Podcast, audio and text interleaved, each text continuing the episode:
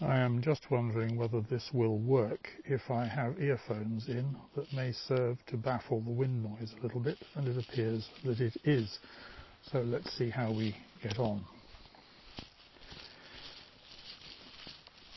Yesterday's interlude, harking back to my earlier points about leadership,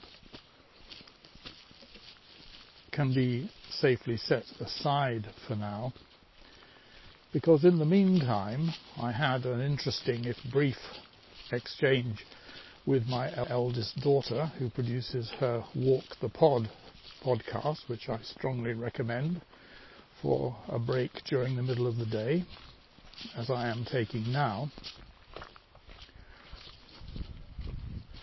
But the question of, or the subject of our discussion was something I touched on a few episodes ago, if we are interested in what you might call levels of intelligence above those that we usually experience or exhibit,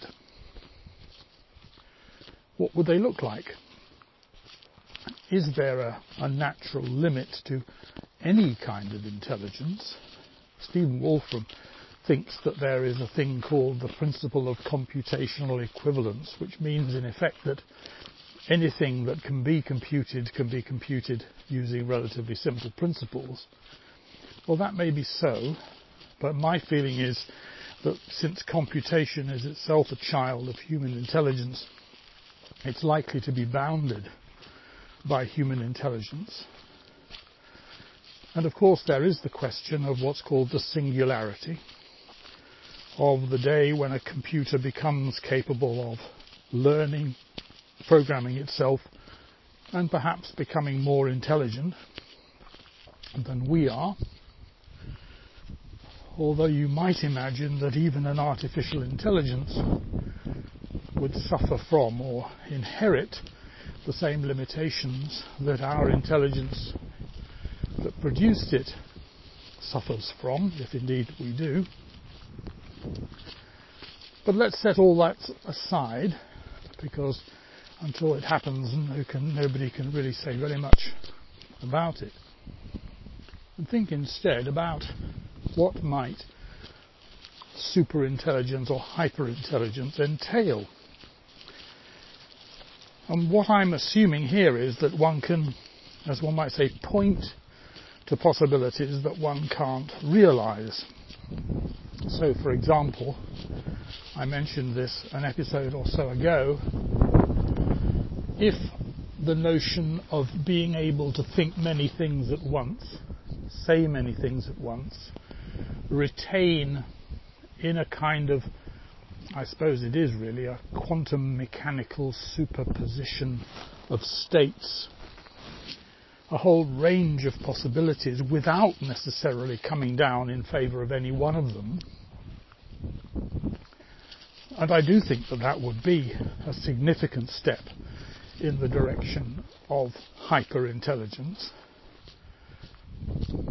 then what kind of world, or if you like, what kind of society might emerge if it were populated by beings with those capacities?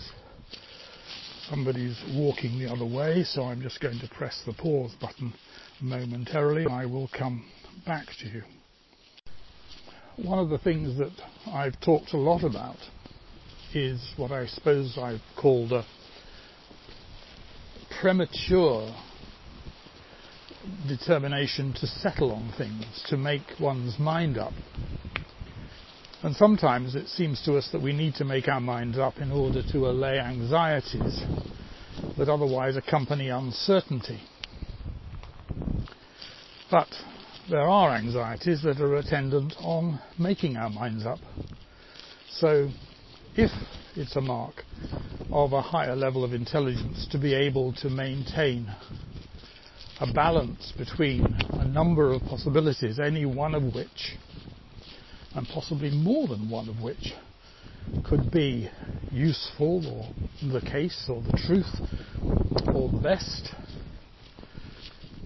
then the society, the kind of society that lived its life in such a state would, I think, automatically be more understanding, more tolerant, more open-minded, less inclined to take sides,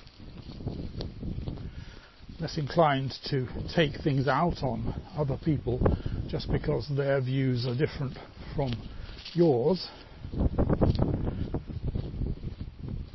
And so there's already a suggestion that a, a hyper-intelligent species might be less intolerant, less warlike, less given to aggrandizement, covetousness, and all the other things that go with making our minds up prematurely about things. Okay, so that's one thing.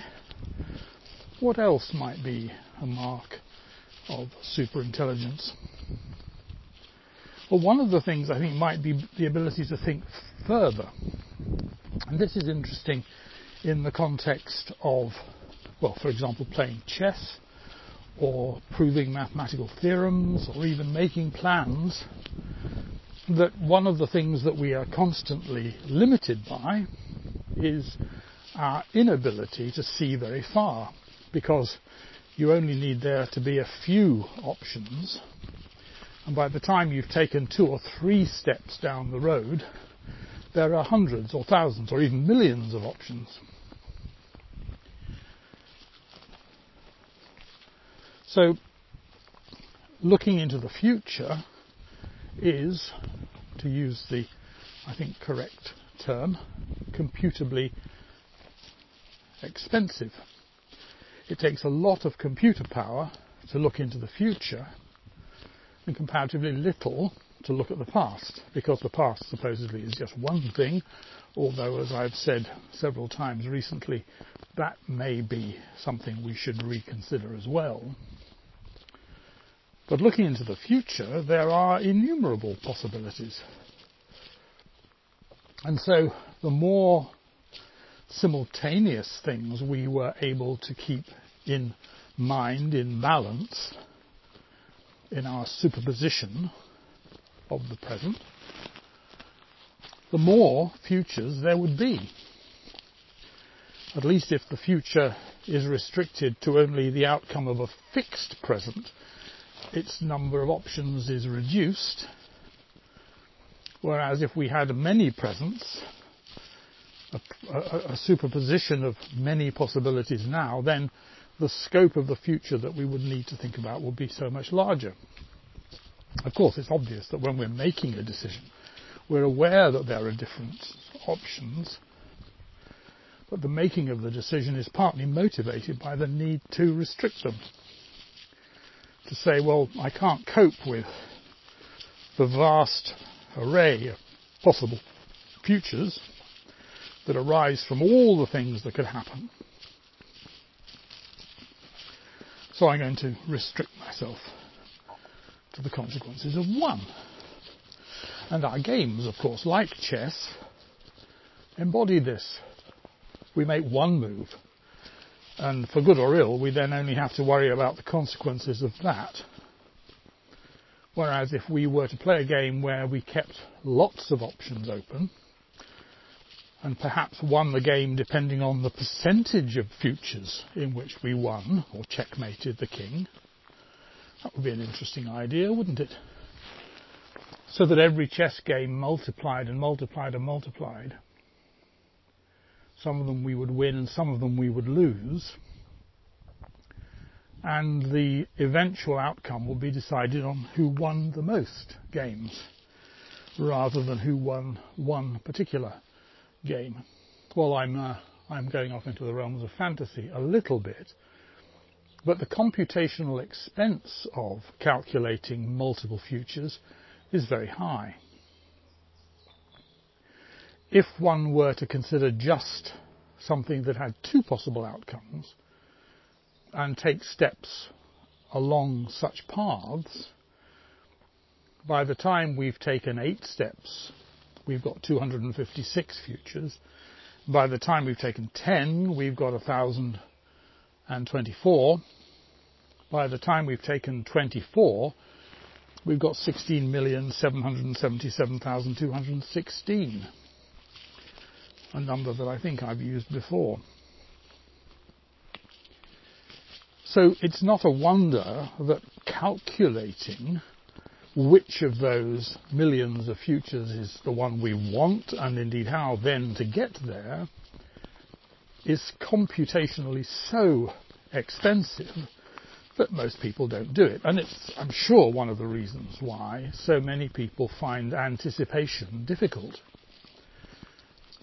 Having spent my life doing jobs where anticipating problems was almost the core function that I performed, whether as a headmaster or as a head of academics, I know just how difficult it can be and just how painstakingly you have to sift through the options in order to try as best you can to minimize the least desirable ones or the chances of the least desirable ones emerging.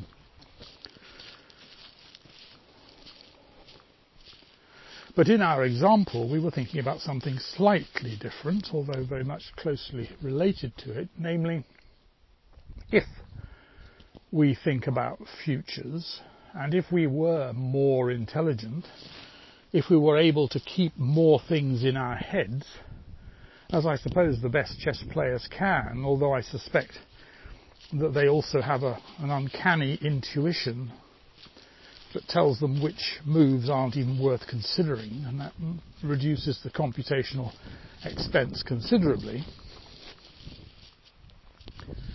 But if you are trying to think about the future rather as you might in a game of chess,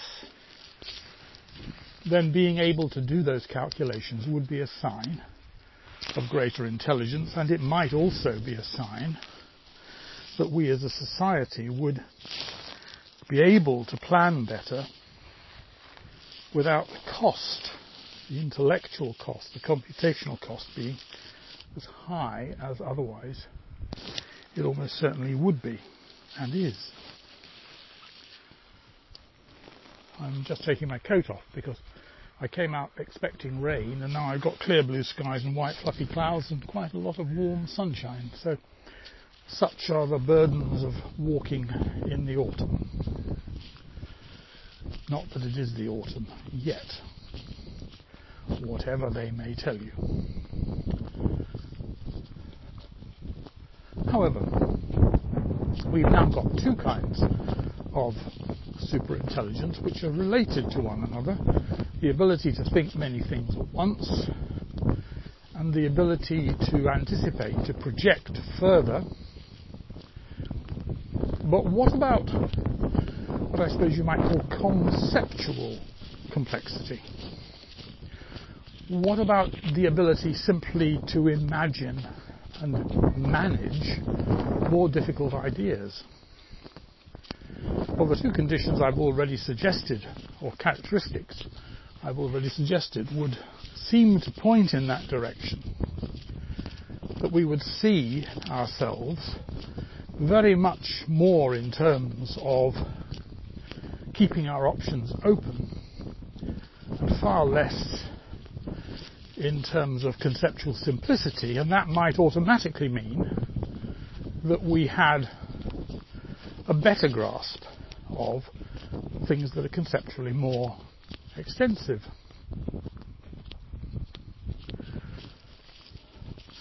I'm just going to stop for a second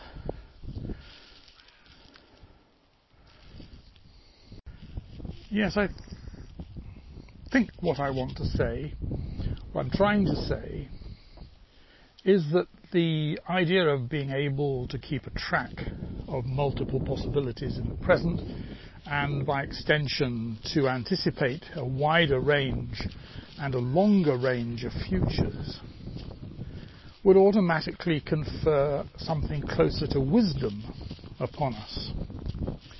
And that would be particularly the case if the other suggestions that I've made about the fact that the present isn't what it seems are well made, apposite.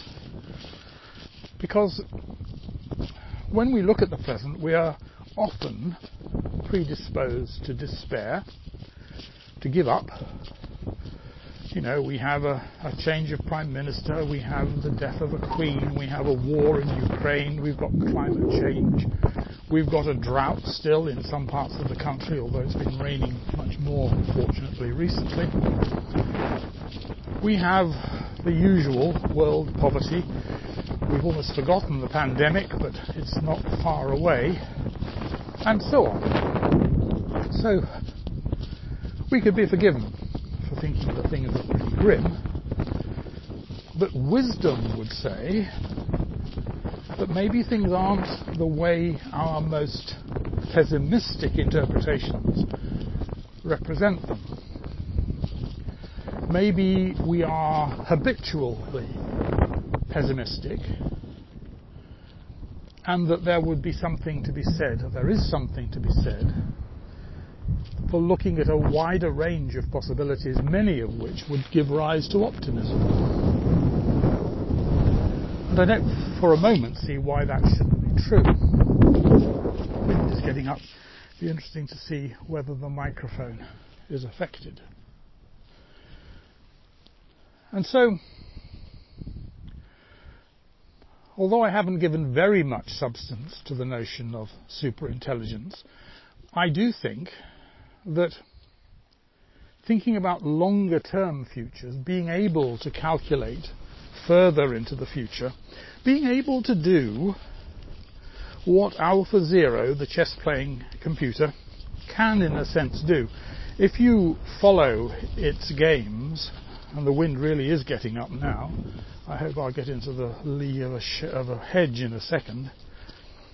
If you follow its games, one of the things, I've never been a very good chess player, but one of the things that really strikes me about it is how it is single-mindedly fixated by the object of the game. Because human beings find thinking ahead so difficult, we have what I suppose you could call interim strategies. And they go by the names of things like controlling the center of the board, winning material, uh, putting your pieces in strategic positions that time and time again have proved to be advantageous, developing your pieces as quickly as you can. All these interim rules that lead eventually, you hope, either to checkmate or to a position where the opponent resigns. Now, when you watch Alpha Zero, it's very interesting how indifferent it is to many of these, and, and indeed many of these strategies, and it's just not evident in its play at all. It will give up material. It will behave in ways that a human player would think were weird, bizarre, and almost certainly fatal. But that's because it can see further. And to take the point, that's an indication of what I'm being trying to say. That sometimes we have in life a series of interim strategies, and they may be things like being happy. They may be things like getting a better job. They may be things like earning more money. And these are very much the equivalents in life of controlling the center, developing your pieces, winning material, and all the other things that we use as interim strategies in chess. But they don't necessarily lead to whatever we regard as a fulfilled and happy life. A life that is in some sense or other a success. But Alpha Zero, when it plays chess, because it is only interested in that final goal, will sometimes make moves and sacrifice material, take detours that are, at least to our intuitions, suicidal. And, and I think that anyone listening to this who knows what I mean will recognize what I'm talking about. I have in my life made a number of decisions that have involved considerable short-term disadvantage, distress, sometimes even uh, financial inconvenience that have turned out in the long term to be better. I think, one never knows of course, but better or led to better outcomes than if I'd simply hunkered down and stuck with what I'd got and hoped for the best.